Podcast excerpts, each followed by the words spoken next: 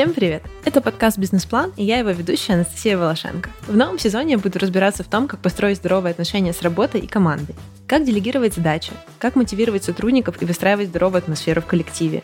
И, наконец-то, разберемся, существует ли work-life balance, и если да, то почему его никто не достигает. Новый сезон мы будем делать вместе с контент-бюро «Шторм». И когда мы с ребятами обсуждали концепцию нашего сезона, то поняли, что у нас есть одна общая боль – это делегирование. Мне показалось, что будет круто, если мы поговорим об этой больной для многих теме в первом эпизоде. Поэтому сегодня у меня в гостях Аня Ковалева и Костя Колосков, авторы подкаста «180 градусов» и сооснователи контент-бюро «Шторм».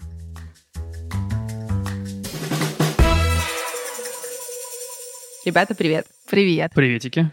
Давайте, наверное, начнем с того, что вы расскажете про свой проект, про свой бизнес и то, как вы вообще начали делать его вместе. Аню, давай я тебе делегирую это. Хорош. Ну, давайте начнем с первого вопроса и нашим слушателям вместе расскажем, чем же мы с Костей занимаемся. Мы сооснователи контент-бюро «Шторм» и руководители креативной команды, которая делает классные проекты. Мы начали с подкастов, и это, наверное, то, за что нас знают и любят. Мы запустили больше 30 проектов для разных больших и маленьких брендов. Очень гордимся большими и крутыми именами наших партнеров. А Еще больше гордимся делать это в партнерстве с ними. Мы делаем сейчас не только подкасты для бизнеса, мы делаем телеграм-каналы, спецпроекты, аудио, видео. На самом деле весь скоп контента, мы называем это контент 360. Плюс, конечно же, мы делаем свои собственные проекты, когда у нас нет бренда в партнерах, но идеи, которые мы реализовали, потому что мы в них очень верили. И именно так, на самом деле, мы с Костей стали вести подкаст 180 градусов. Это было хобби, это было желание, на самом деле, поменять в своей жизни что-то. Я пришла к Косте с идеей, и мы вместе начали вести подкаст 180 градусов. Наверное, я дальше Косте передам слово. Ну а дальше как-то все закрутилось, завертелось. Он стал популярным. В 2019 году, по-моему, он был э, в Apple подкастах типа самый лучший подкаст на русском языке. И вот как ты все знаешь. Потом его Сноп номинировал на премию «Сделано в России». В общем, он стал очень известным, и к нам стали приходить бренды и просить сделать такое же шоу. А так как мы с Аней очень люди творческие, нам не хотелось сделать то же самое, потому что то же самое, ну, по сути, мы уже сделали, и мы стали придумывать новые концепции шоу, и так постепенно родилась наша студия. Потом, когда мы поняли, что уже нас, наверное, двоих на все не хватает, наши сотрудники стали появляться и помогать нам создавать классные проекты. Хочется тут немножко уточнить, а вот когда ты пришла к Косте с идеей подкаста 180 градусов, почему ты выбрала Костю? То есть вы до этого дружили или как-то вместе работали где-то? Как вы вообще пришли к тому, чтобы делать проект вместе? Я не Но это выбирала скорее, мне Костю. кажется, случайная история, да. Это судьба. Судьба выбрала. Да, судьба выбрала. Мы же столкнулись, мы столкнулись в баре, и тогда, собственно, и завертелось все это. Мы с Аней знакомы еще с института, мы знали про существование друг друга, периодически там пересекались э, где-то в миру, а потом просто вот в этом баре так сложилось, что мы оказались вдвоем в этом месте, разговорились. Аня как раз тогда уволилась из Яндекса, у нее была идея разобраться вообще в переменах и том, чем заниматься, чем занимаются классные инфлюенсеры, и она говорила, что хочет запустить такое шоу. А я сказал, собственно, я тогда уже занимался подкастами, и я ей сказал, что такой проект надо реализовывать в аудио, потому что подкасты — это вот типа будущее контента, ну, по крайней мере, там, на ближайшие несколько там лет. И так получился подкаст. Надо, наверное, дать дисклеймер, что мы были знакомы, мы учились в одном университете, но на разных курсах, и у нас были даже, по-моему, разные года. То есть это вот э, чувак из универа, который есть у каждого. Другой вопрос, что мне кажется, нам на самом деле это очень помогло в партнерстве, что мы не были друзьями. И вот мы не обращались к какому-то образу человека, который у нас уже был, там, когда это твой друг, когда это, не знаю, твоя сестра ну, как-то это был просто знакомый человек, с кем можно было что-то сделать. И не было никаких ожиданий. И мне кажется, что это очень хороший нулевой старт для какого-то партнерства, бизнеса, хобби или чего-то другого. А как вы на старте договаривались, кто чем будет заниматься в бизнесе? То есть как у вас было устроено распределение ролей, когда вас было только двое в проекте? Но на самом деле здесь такого прям распределения ролей у нас на старте не было, и мне кажется, это в принципе характерно для проектов в таком начальном этапе развития, когда у тебя все задачи, которые приходят, вы их делаете либо вместе, либо как-то перекидываете друг к другу, то есть как бы кто что может, тот то и закрывает. И потом уже по мере роста появляются какие-то задачи, которые там условно можно... Ну, то есть четко понимаешь, что просто тот человек лучше ими занимается, поэтому пусть там зона ответственности будет его. И так просто постепенно как-то роли, наверное, распределялись. Хотя при этом у нас до сих пор остаются области, в которых мы можем как бы друг друга заменять, да, то есть как бы там условные клиенты, они в большей степени приходят к Аню, и Аня больше ведет и коммуникации. Но опять же и ко мне тоже многие, кто пишет, я тоже провожу с ними там зумы встречи, поэтому здесь как бы такое так работает, потому что мы в принципе можем оба прекрасно все рассказать про то, как работает студия, и дальше уже подключать там ребят-продюсеров, которые у нас в команде. Мне кажется, мы в этом смысле, наверное, не очень стандартный тандем, потому что мы не проговаривали, кто занимается чем и кто не занимается чем. И я знаю, что очень многие там дружеские или какие-то ну, компании знакомых, они вначале определяют роли. Угу. У нас этого не было. Я не считаю, что это плюс или минус, просто так сложилось стихийно. И здесь, наверное, еще такая наша специфика. Нам очень нравится думать об друг друга, и мы очень много советуемся друг с другом.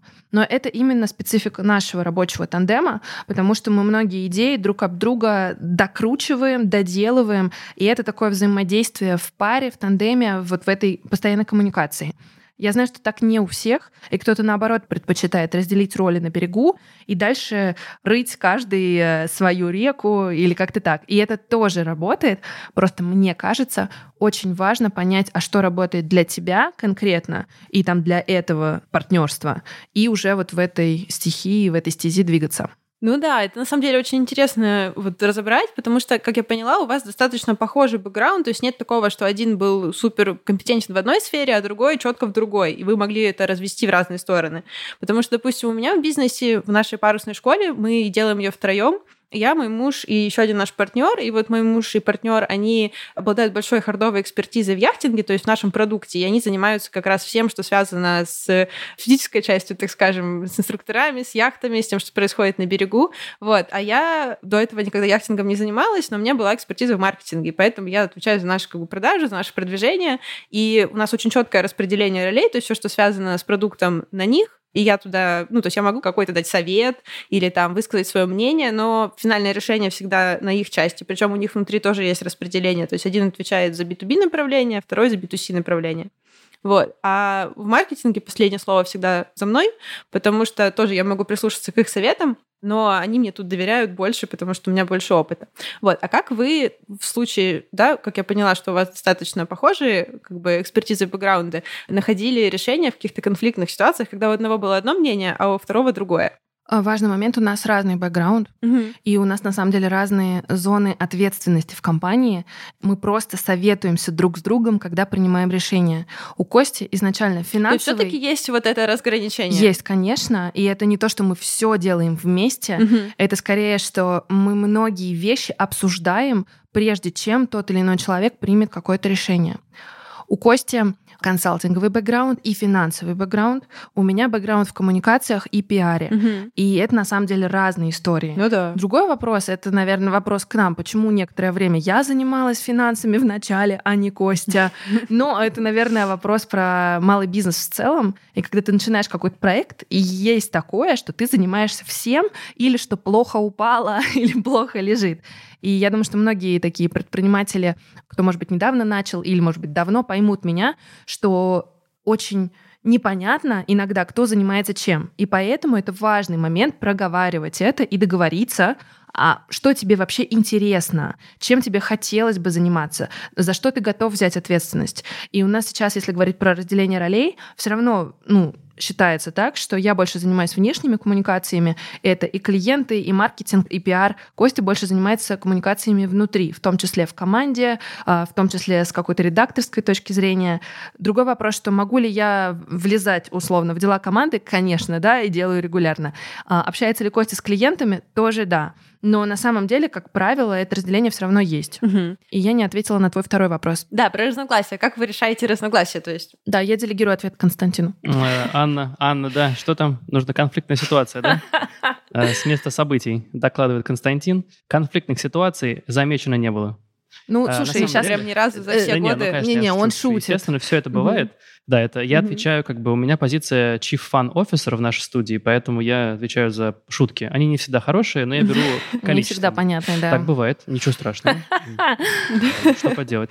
Вот, ну, в общем, э, абстрагируя от этого всего, смотрите, про конфликтные ситуации. Здесь, на самом деле, самое важное, что в партнерстве, в общем, ну, мне кажется, очень нужно проговорить, это с партнером у вас должны быть какие-то общие ценности, общие интересы, и тогда, в принципе, на глобальном уровне вы будете смотреть в одном направлении.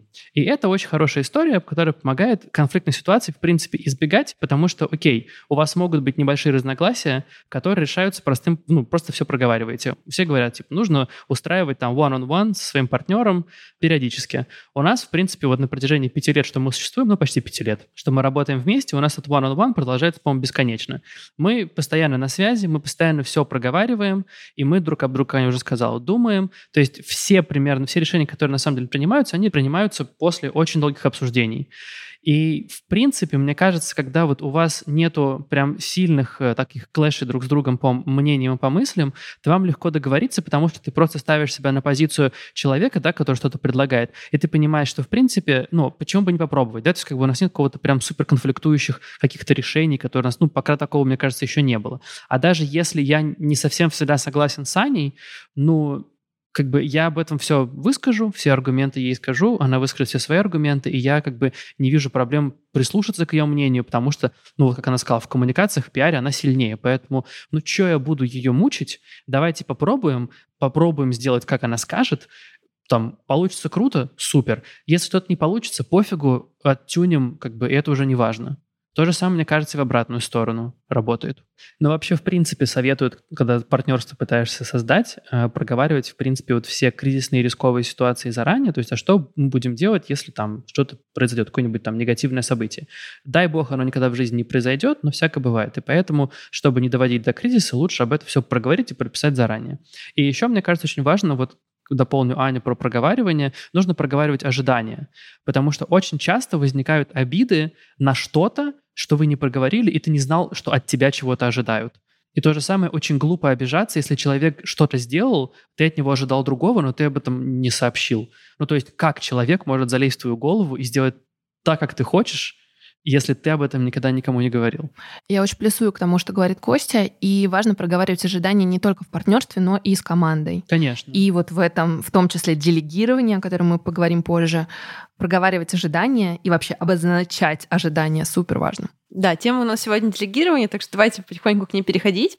Вот, я знаю, что вы об этом уже давно задумываетесь. Можете рассказать, на какой вы сейчас э, стадии находитесь, какая у вас команда, э, что вы уже успели ей делегировать? Мне кажется, самое смешное про делегирование, что можно сказать, это то, что мы обсуждали, что нам нужно нанять генерального директора в студию примерно полтора года, Господа, слушатели, друзья, мы наконец-то наняли такого человека.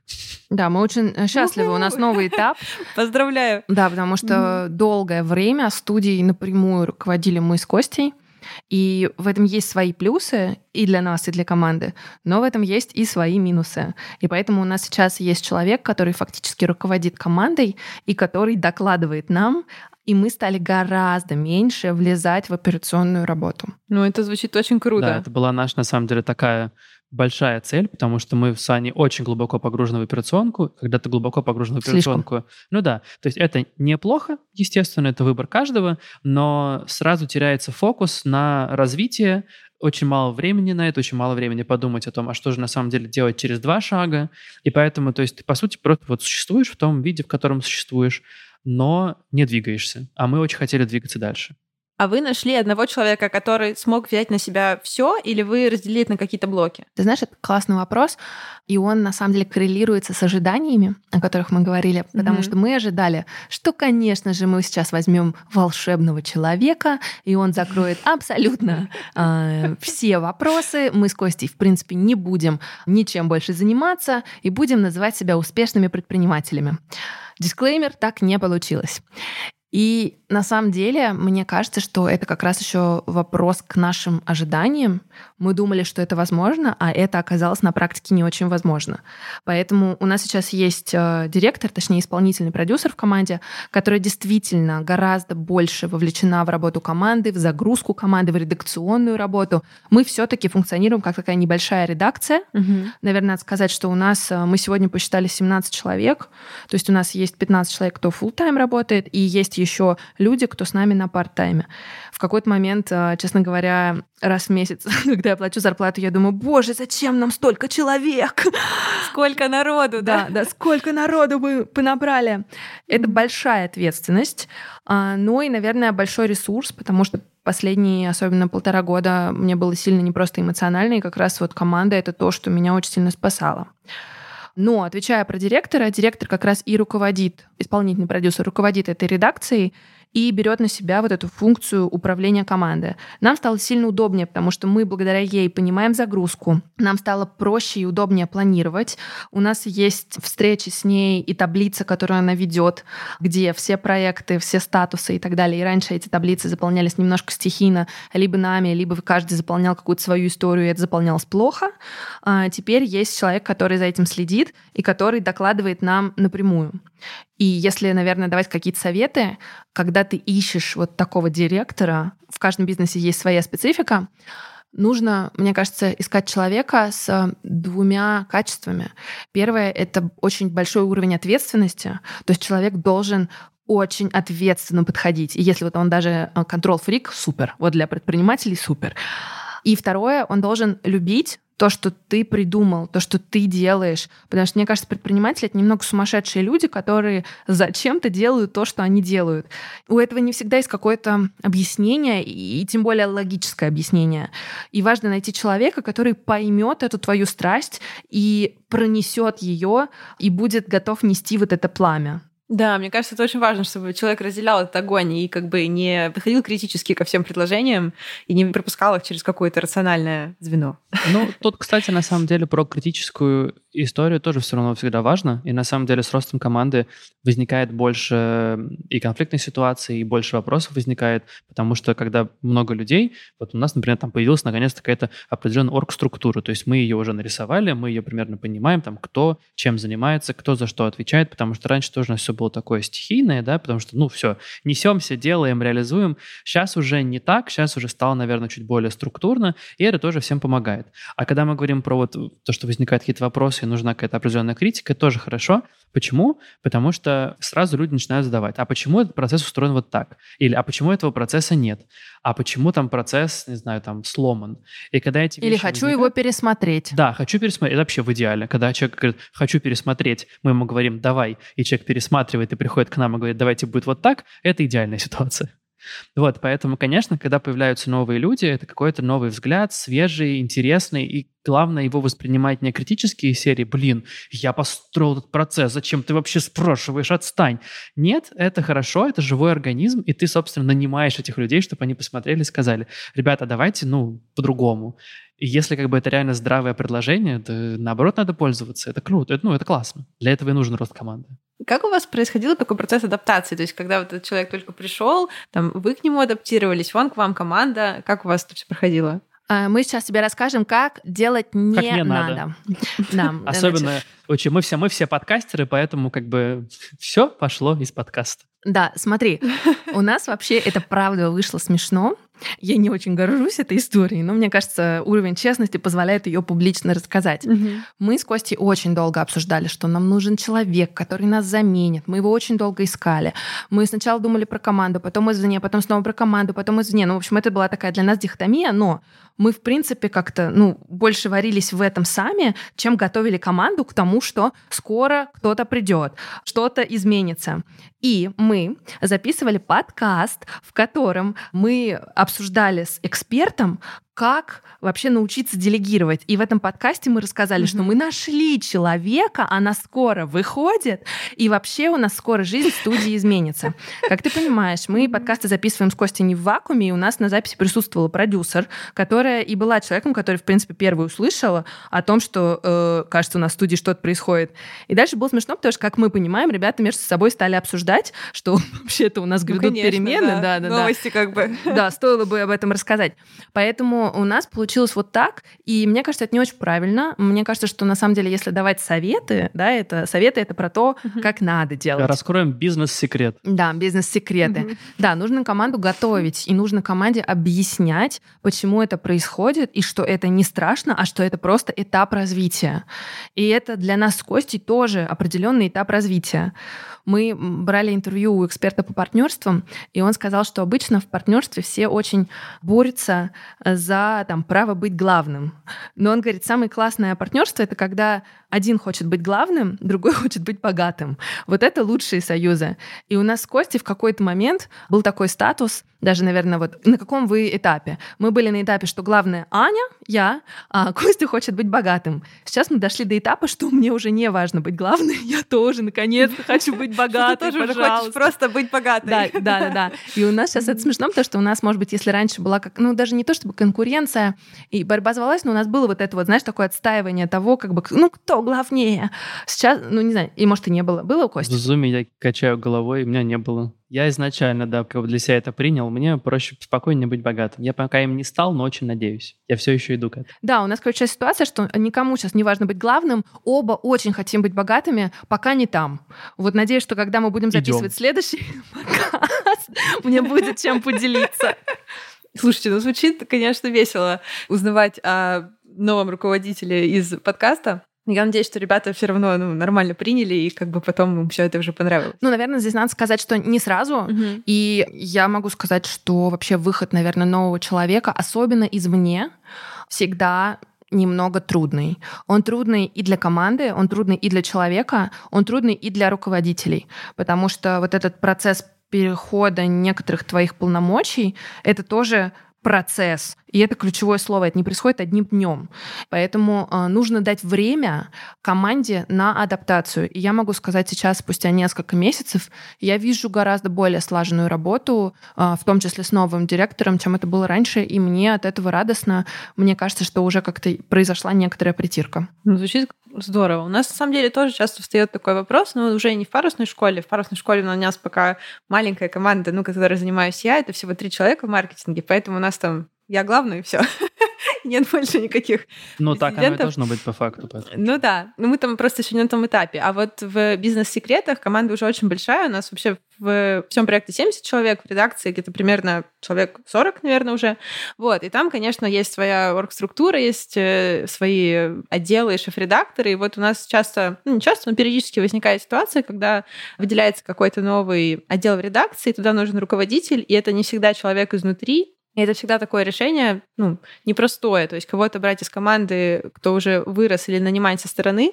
Вот. Но в последнее время мы достаточно активно нанимаем со стороны руководителей, там, продуктов или шеф-редакторов на некоторые разделы, чтобы они в команду принесли дополнительную экспертизу какую-то из обычно иногда вообще из другой сферы, потому что у нас все достаточно так консистентно выросли из э, такого классического продуктового редакторского подхода. Вот. И это дает сильный boost. Вот вы, когда искали человека, вы смотрели на то, чтобы у него вот его какой-то предыдущий опыт был похож на то, что вы сейчас делаете, или вы хотели усилить команду какими-то дополнительными скиллами? Мне кажется, и так, и так. Потому что нам точно нужно было, чтобы у человека был больше опыта, чем у нас. Потому что все-таки эта позиция такая уже больше синер, поэтому нам было важно, чтобы у человека был опыт выстраивания э, работы редакции. Э, Опыт нам был тоже важен, чтобы был... То есть у человека не было опыта в аудио, но, в принципе, работа с подкастами — это такая довольно новая ниша, поэтому мы не рассчитывали на то, что у человека будет опыт в Мгм. подкастах. Подкастам можно научиться. Главное, чтобы у человека был опыт в медиа, понимали, как это работает. Как я уже сказал, там, большой опыт построения редакции. А Нам было важно, чтобы у человека был опыт в видео. Нам было очень было важно, чтобы человек нам подходил по вайбу. Ну, знаете, все равно, как бы, когда ты работаешь, по сути, хочешь, чтобы человек заменил тебя, да, ну, вот это вот волшебная пилюля, волшебный человек, все равно очень важно, нужно будет много общаться, нам нужно должно быть комфортно, просто комфортно. Собственно, там, уровень юмора, чтобы совпадал, чтобы как-то мы могли спокойно и комфортно для всех общаться. Это тоже было очень важно для нас, поэтому вот это все искали. Но еще, наверное, надо сказать, что мы искали человека не совсем похожего на себя, чтобы он был другим. И в этом, знаешь, эм, однажды я брала интервью у предпринимателя, он сказал, что он считает его ошибкой, что вначале он набрал команду людей, очень похожих на себя. И это вначале было очень классно, потому что мы все на одной волне, мы классные, мы сейчас будем вообще рвать и метать. Но потом для бизнеса это становится проблемой, потому что некоторых скиллов не хватает, и сильные команды, они на самом деле состоят из разных людей.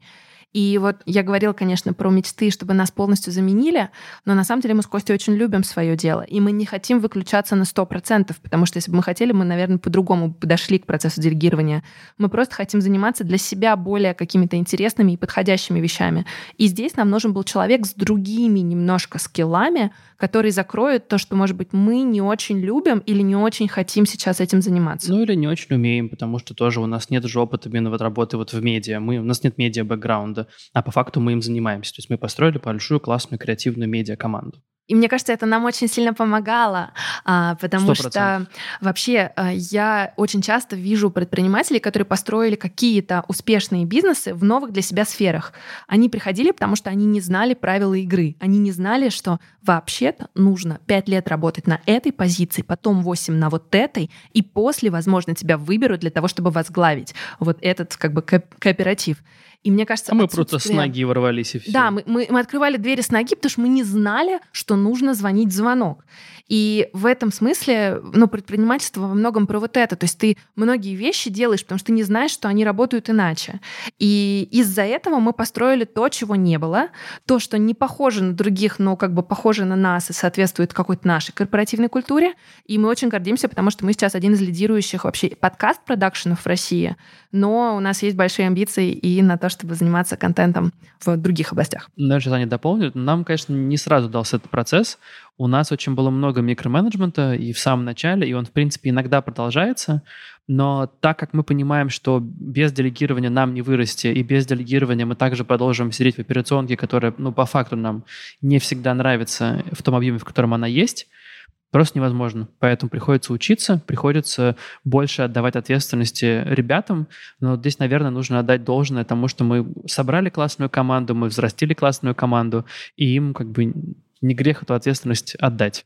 Потому что они молодцы, и со многим они уже справляются сами. То есть мы во многие проекты мы их приносим, но их уже реализуют как бы креативные наши команды, которыми занимаются. Не, у нас команда супер, но мне кажется, знаешь, что важно сказать, что нужно давать некоторые вещи сделать так, как люди считают нужным их сделать.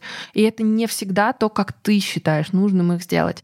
И вот здесь нужно вовремя... Мне кажется, самое больное, да. Да, да, здесь нужно вовремя себя нужно признать, ударить. что как бы другой человек сделает не так, как ты это как бы хочешь. Но главное, чтобы он просто там, окей, проговорит все ожидания, бла-бла-бла, как то, что мы уже сказали, но человек сделает по-своему. Да, и это именно то, на самом деле, что происходит у меня сейчас, потому что я, например, во-первых, я стала читать меньше чаты, я скажу честно. И у меня даже есть такое, ну, не то чтобы требование, я написала, ребят, а, когда я читаю чат, мне хочется вмешаться. И я даже так один раз сделала, чем вызвала, по-моему, негатив в команде. А, короче, и я сказала, если я нужна, тыгните меня или напишите мне вообще в личку, потому что, ну, как бы, иначе я начинаю вовлекаться. А я такой человек, я, ну, мне важны детали, мне важно вот пообсуждать, и вот это вот все. И я сейчас, я осознанно, во-первых, не читаю некоторые вещи или потом просто постфактум, и прихожу только, если нужна моя экспертиза, или ко мне пришли. То есть мне сказали, вот тут конфликт, вот тут клиент, вот тут то. И я могу как бы здесь такой, может быть, менторской позиции немножко подсказать. А второе, я стала смотреть на некоторые проекты, и я вижу, как их делают, и иногда это не так, как бы сделала я, но у меня ушло вот это понимание, что то, как сделала бы я, это единственное верное понимание. Это то, как сделала бы Аня Ковалева. Nice. Nice. Анечка, возьми с полки пирожок, но это не так, как бы сделал другой человек. Поэтому а, я стала не лезть. И иногда я даю советы, а иногда я осознанно понимаю, что мои советы здесь, ну, зачем они нужны? Надо дать человеку свободу, если ты хочешь делегировать. И это вот тот процесс, который я сейчас прохожу. Мне, в принципе, кажется, что наша задача в основном, как руководителей, это получив, как бы сформулировав задачу, найти человека, который сможет ее реализовать, дать ему все ресурсы, ну хотя бы спросить, что этому человеку нужно, чтобы реализовать эту задачу в срок, и все, и дальше отпустить. Если, например, раньше мы бы там микроменеджерили и влезали в процесс, там, ну что, ну как, где, как, то сейчас мы уже меньше этого делаем. Для нас самое важное, чтобы человек писал статусы, то есть как бы вот все, задачка на такой стадии, все сделано, там ваше вовлечение не нужно. Для нас важно же все равно узнавать, если вдруг какие-то возникают пожары, для нас важно, чтобы мы узнавали об этом пожаре до, да. до того, как все сгорело. Вот. Если ничего не горит и все работает, то, в принципе, наше вовлечение, значит, там и не нужно. Ну и все, и слава богу. А если человек хочет какие-то новые ресурсы от нас получить, то нам проще написать. Это, опять же, про коммуникацию должна быть свободная, открытая коммуникация. Если у человека есть проблемы с этим процессом или с какой-то задачкой, приходи, все обсудим желательно прийти заранее, чтобы ничего не сгорело, как я уже сказал. Мы сказали про свободу, которую ты должен давать, если ты делегируешь. И еще, наверное, надо дать свободу ошибаться. И давать свободу ошибаться человеку самому. У нас, например, недавно был э, кейс, когда в команде девочки, ну, не очень нравилась ей э, работа одного из сотрудников. И она приходила к нам, ну, как бы ожидая от нас решения, что мы сейчас скажем, ну, слушай, ну, ее надо увольнять, или ее нужно убирать там из команды, если нам не нравится и так далее. Но мы с Костей, и мы прям обсуждали это, мы приняли решение, что мы не очень, во-первых, знаем, как она работает, потому что, ну, мы не влезаем, и этому руководителю гораздо виднее на самом деле качество работы человека. И мы приняли осознанное решение и сказали, что давай ты примешь это решение по поводу оставлять себе этого человека в команде или не оставлять. И на самом деле мы потеряли так, по-моему, то ли месяц, то ли два, потому что, ну, вот э, человек думал. И для нас это, конечно, была там дополнительная зарплата человека и все такое. Но зато к нам человек, менеджер этой команды, пришел и сказал, я поняла, что нам не подходит, нам нужно как бы менять. И это уже было ее решение, ее ответственность. И мне вообще кажется, что когда ты делегируешь, очень важно дать человеку понимание, что то он ответственен за свои поступки, за свои как бы результаты, за все хорошее и за все плохое, что он делает. И вот, ну, как бы чисто финансово, например, для нас это было не очень выгодное решение, потому что мы, ну, мы могли раньше найти другого человека, если все равно, вот как говорят, нанимай долго, увольняй быстро. Мы понимали, что это, ну, это не рабочая история. Ну, да. Да, но мы для себя решили, пусть все-таки человек научится, возьмет ответственность, ну, а мы как бы, ну, предприниматели часто несут убытки. Ну, то есть да? для нас условно это как бы потеря денег, это условная инвестиция в прокачку человека как руководителя. Обучение. Да. да. Ну да. Да. Осознанное решение, которое мы приняли. То есть мы все понимали, но здесь нужно было, чтобы эта ситуация сама разобралась. Она разобралась, все, без проблем. Да, и да, когда да. она оставила человека в команде, для нее это тоже было осознанное решение, на самом деле, потому что она тогда выходила в отпуск, то есть было тяжело это все принимать, неким было закрыть. Ну, то есть мы все это прекрасно понимали, и я очень рад, на самом деле, что ситуация разложилась, ну, и сложилась именно так, как она сложилась. Ну да, для нас была инвестиция в обучение, и когда я говорю, давайте сотрудникам совершать ошибки, это как раз про инвестицию в то, что у вас потом будут гораздо более самостоятельные сотрудники, которые готовы брать ответственность за то, что они делают. Ну да, то есть вы, получается, растите так руководителей внутри команды, передавая им не только четкие указания, но и некую свободу принятия решений. Вы почувствовали, что вы стали меньше работать после того, как к вам вышел вот исполнительный продюсер, или, или пока нет? В каких-то вопросах, конечно. Вообще была ли такая задача? Да, конечно, была задача, чтобы меньше работать. В принципе, я думаю, что, наверное, да. Мы почувствовали, что мы стали меньше увлекаться в операционку. Это точно. То есть мы меньше присутствуем на планерках, мы меньше присутствуем на каких-то там решениях именно вот операционных, но при этом все равно много работаем. Но мы уже как-то, наверное, работаем чуть просто иначе. Ну, я вот меньше работать не стала, но меньше работать так, как работала, да. Появилось время на другую работу. как бы, вот так мы узнали, что они есть еще и другая работа. Ну да, у меня, например, есть коучинг. А, это, ну, собственно говоря, другая стезя моей деятельности. И я не только работаю предпринимателем, условно, в студии Шторм, но я еще отдельно коучем также работаю, но с другими предпринимателями и э, топ-менеджерами.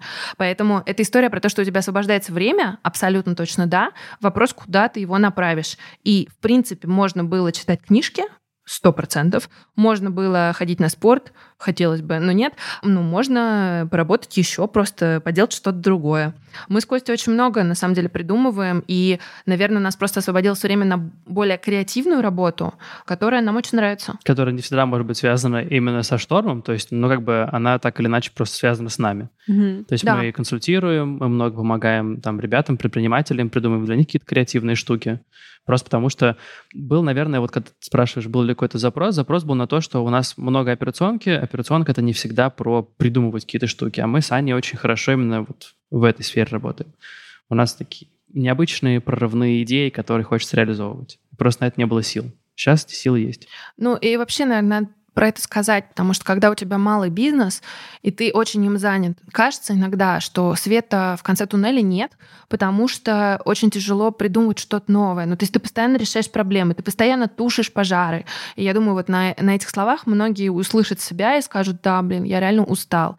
В этом немножко кризисном состоянии, когда ты постоянно занят тем, что ты ну, как бы решаешь какие-то конфликты, сложности, очень сложно на самом деле создавать что-то новое, сложно стратегически думать, сложно креативить. И это осознанное решение должно быть человека, чтобы выделять себе время на вот эти задачи. И это то, чего не делают на самом деле многие предприниматели, это то, чему учат меня мои друзья, которые лучше предприниматели, чем я, что нужно в своем календаре, если ты заделегировал операционку, оставлять время на подумать. Даже иногда самому с собой провести эти там, не знаю, час-полтора, иногда провести это время с партнером, иногда, не знаю, договориться с командой, но вот эти стратегические сессии условные очень нужны. Звучит просто как мечта. Да, потому что у меня пока еще до стратегических сессий воздуха, конечно, далековато, но мы к этому идем. Вы вначале сказали, что поиск и вообще решение нанять все-таки человека как бы вместо себя у вас заняло полтора года. А вот что стало этим переломным моментом, когда вы все-таки, ну, типа такие, все, нанимаем, вот сейчас? А у нас на самом деле мне часто такое бывает. Мы довольно много бывает вещи обсуждаем, обсуждаем, обсуждаем, просто уже мусолим, знаешь, такое начинается прям болото, когда вот уже хотелось бы вчера, а потом просто, знаешь, все, резко делаем. Вот здесь, мне кажется, то же самое было. Да, и мне кажется, это нормально. Мне кажется, что некоторые решения требуют времени, чтобы созреть. И есть такое даже слово инкубация, да, то есть это какие-то сложные процессы, которые происходят в твоей голове, пока ты осмысливаешь некоторые вещи. Потому что это вообще большой вопрос был, а нам нужно это, и чего же мы хотим. Потому что очень многие предприниматели на самом деле не хотят делегировать а, часть своей работы, и это их выбор, просто они боятся себе в этом немножко признаться. Это идет, знаешь, через такое, ну я не могу, нету просто достойных людей на этой планете, чтобы им делегировать. Да, таких талантливых звездочек не существует. Да, да, таких бриллиантиков, талантиков. Но ведь это это может быть потому, что человеку жизненно важно быть таким незаменимым. Может быть, ему очень хочется быть нужным здесь, чтобы без него все сломалось.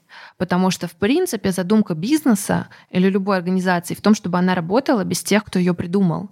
И так должны работать процессы. И если один человек ну, на себя все замкнул, то, наверное, в этом, в принципе, есть его цель, может быть, неосознанная.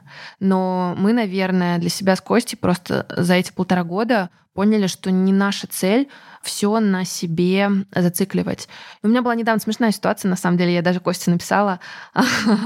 я, короче, написала в командный чат, «Эй, эй, привет, кто сейчас пойдет в бар завтра?» или что-то такое. И, ну, там, короче, вся команда написала, типа, сегодня не могу, э, простите, как-нибудь давайте потом и все такое. И так как я это предлагаю очень редко, ну, потому что, во-первых, я там, типа, тут то в Москве, то не тут, и я думала, что все так обрадуются, естественно, потому что Аня Ковалева позвала в бар, что все сразу пойдут. И я сначала Косте написала, ну вот, а потом я так обрадовалась, я подумала, блин, мы сделали самостоятельную команду, которой даже не нужно как-то, ну знаешь, вот есть люди, которые, я сейчас появлюсь и вот как бы вдохну просто, понимаешь, жизни, жизни вот это, в эту команду, да, я такая, да нормально, все супер, ребята дружат без нас, кайф, ребята и как там бы... не нужно не... жизнь вдыхать, у них она есть. Да, им не нужно вдыхать жизнь в них, да, и это для меня было таким приятным открытием, я что-то сидела вчера на лавочке, это вчера было, в парке Сокол школьнике, ела мороженое и думала, ну выходит вообще все, все класс.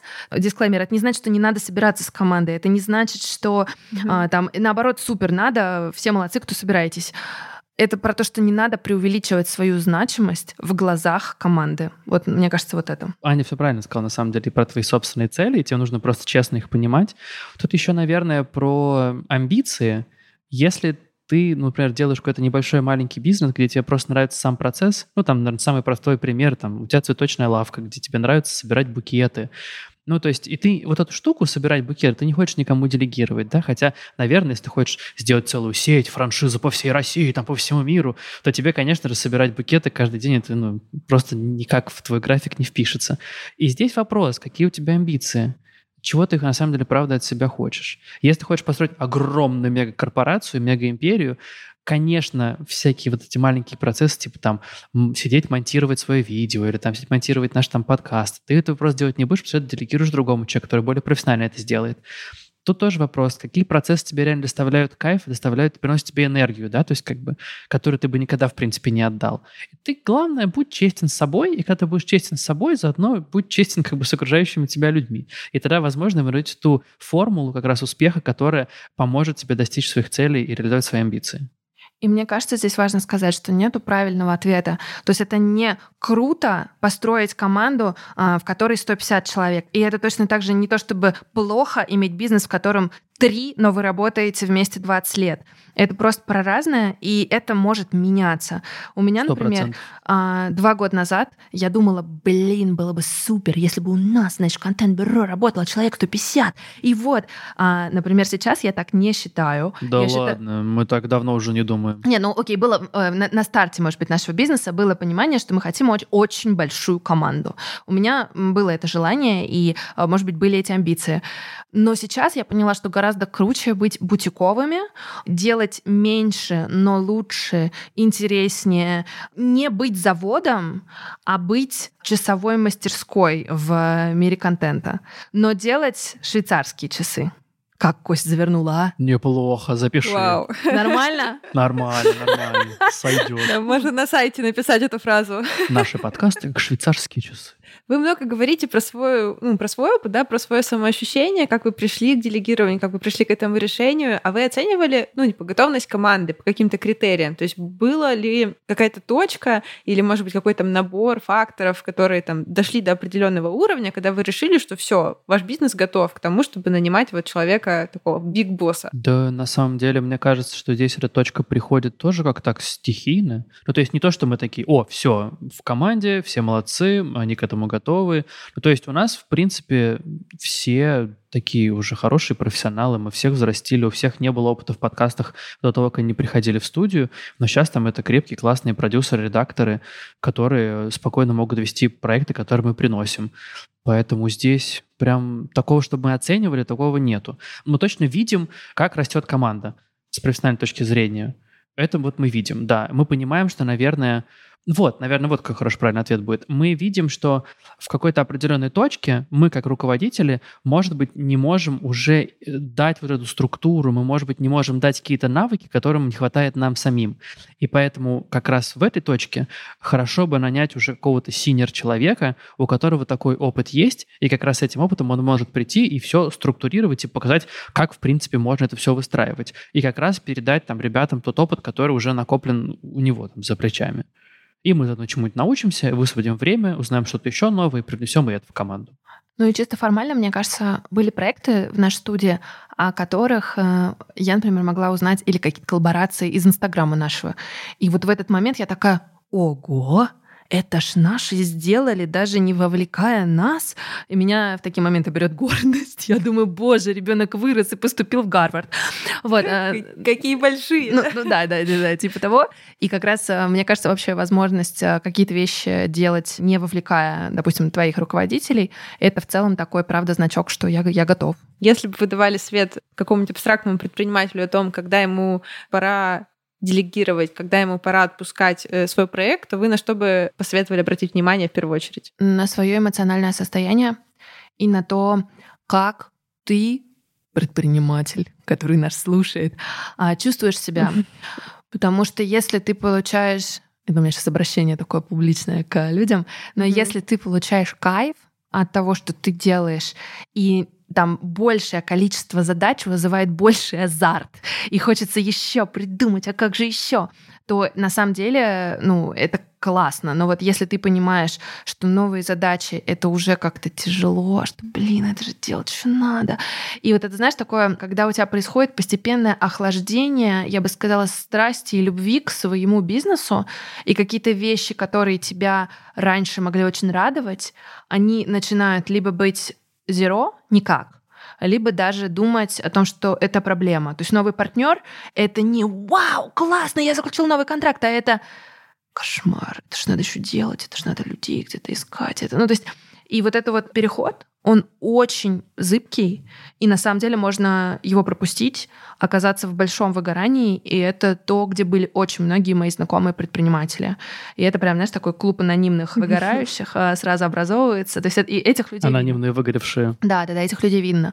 Поэтому в первую очередь надо, мне кажется, обращать внимание на то, как ты себя сейчас чувствуешь и как тебе лично в этом проекте.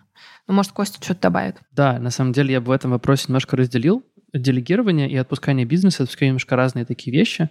И мне кажется, если мы говорим про делегирование, то в принципе стоит, наверное, когда у тебя уже на тебя одного ложится очень много процессов, вот тогда уже надо будет делегировать, потому что, в принципе, предприниматель на азарте, энтузиазме может брать очень-очень много и действительно все это делать, и пока еще не успевать понимать, что ты начинаешь уставать или как раз начинать охладевать к этому, но ты все на азарте тащишь, потому что да, класс, супер, но это не очень здоровая история, и в принципе, если ты часть этих процессов сможешь на кого-то переложить, то тогда у тебя освободится время, там, не знаю, для нового клиента, для чего-то еще, для новых мыслей. То есть, по сути, ты как бы себя вытащишь из этой постоянной гонки, и ты не все задачи будешь зацикливать только на себя. Поэтому делегировать надо, мне кажется, вот когда у тебя просто появляется огромный поток того, что ты и так делаешь. Там, окей, если ты можешь вести двух клиентов, и это твой максимум, то когда у тебя появляется третий, четвертый, уже, наверное, нужно точно себя освобождать, чтобы сделать работу качественно, чтобы самому не умереть, и все было хорошо, и все остались довольны. А когда вот уже про отпускание бизнеса, это уже какая-то следующая стадия, как мне кажется, когда ты задумываешься и начал задумываться о том, что вот как раз какая у меня цель, хочу ли я больше, хочу ли я выше, хочу ли я сильнее, что мне для этого нужно. И тогда уже, наверное, стоит задуматься о том, что окей, этот бизнес, это не только про меня, я хочу, чтобы он развивался и рос, тогда мне нужна экспертиза извне. И тогда ты уже задумываешься о том, чтобы привлечь генерального директора, который будет решать все операционные вопросы, а ты уже будешь задумываться над ним, о том, куда мы двигаемся. Вот. Мне кажется, такие вот две разные стадии. Да, и я закину э, инфо на подумать. Самые большие предприниматели и, ну, как бы авторы и креаторы больших корпораций делегируют чем раньше, тем лучше. И это вот тот совет, который они тоже часто дают. А, из разряда нужно делегировать еще до того момента, когда у тебя перегруз. Да. И поэтому тут вопрос, наверное, амбиций. Но если хочется расти быстро, агрессивно, много, классно, то, наверное, лучше делегировать на ранних этапах и как можно больше всего.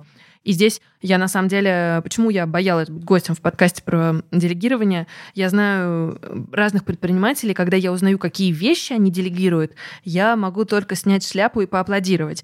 То есть, например, оказывается, озеленение балкона, конечно же, они делегируют. Я, например, человек, который точно сам поедет за цветами или вообще не купит цветы никогда. Но, то есть, э, там, написание текстов в личном телеграм-канале. Конечно, у меня есть копирайтер, который это, ну, делает за меня. И вообще, когда я узнаю, что люди делегируют абсолютно все, я могу только восхититься. Мне очень отозвалось то, что вы говорили в начале, потому что у меня на самом деле вот я пока, видимо, на первом этапе делегирования, когда ты разгрузил себя с тех вещей, которые уже в тебя не лезли, потому что в прошлом сезоне, ну, яхтенный бизнес, сезонный бизнес, да, у нас летом пиковая загрузка, и вот прошлым летом я еще почти все в маркетинге делала сама, ну, то есть у, меня, у нас были какие-то подрядчики, но так общую координацию этих всех процессов, она была замкнута на мне. Вот, и к концу лета я поняла, что все, я больше не могу никак. Хотелось вообще просто это все бросить, на самом деле, в какой-то момент даже. И я начала думать, как бы построить процесс по-другому. У меня был выбор между тем, чтобы нанять какого-то отдельного человека, ну, типа руководителя маркетинга вместо себя на все сразу, вот, или несколько, ну, то есть собрать какую-то команду, которая будет делить это блоками. Я в итоге все-таки пришла к команде. Вот у нас сейчас три человека, которые так или иначе занимаются там Инстаграмом, Телеграмом, e-mailами, рекламой, вот этими всеми нашими каналами, в которых мы работаем. И я чувствую, что стало уже намного легче, намного лучше, но все равно координация по-прежнему на мне. И я вот думаю, к следующему сезону получится ли у меня, ну, во-первых, найти такого человека, конечно, потому что все-таки мы бизнес региональный. Вот, у меня еще большой внутренний конфликт, что у меня есть работа московская, есть вот моя региональная, я всех как бы креативных специалистов мерю по своим как бы, московским стандартам, а в регионах все-таки ситуация совсем другая, и сложно очень идет поиск.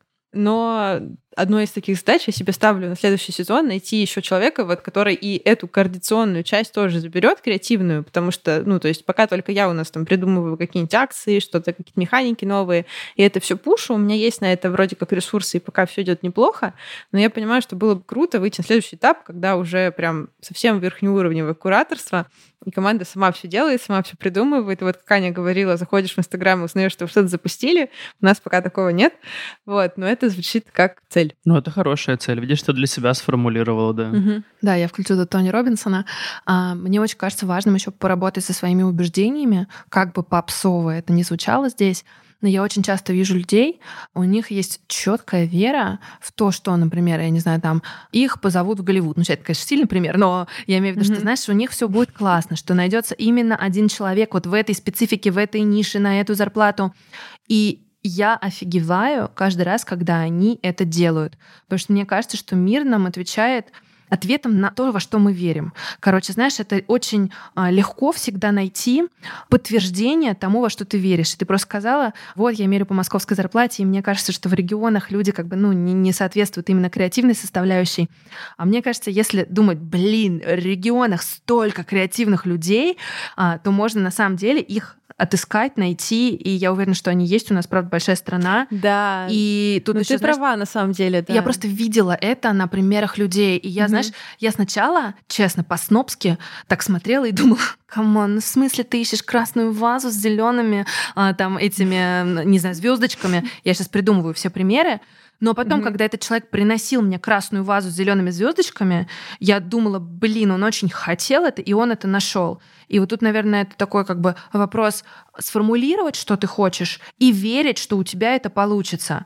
Видела в Инстаграме тоже одного предпринимателя, что если я что-то решил, у меня не может не получиться. Не получиться. Вопрос просто количества попыток, времени mm-hmm. и всего остального, сколько я на это затрачу. Но как бы если тебе нужен сотрудник вот э, креативный, классный из Владивостока, да, я так понимаю? Да, из Владивостока. У тебя не может его не найтись, он точно тебя найдет.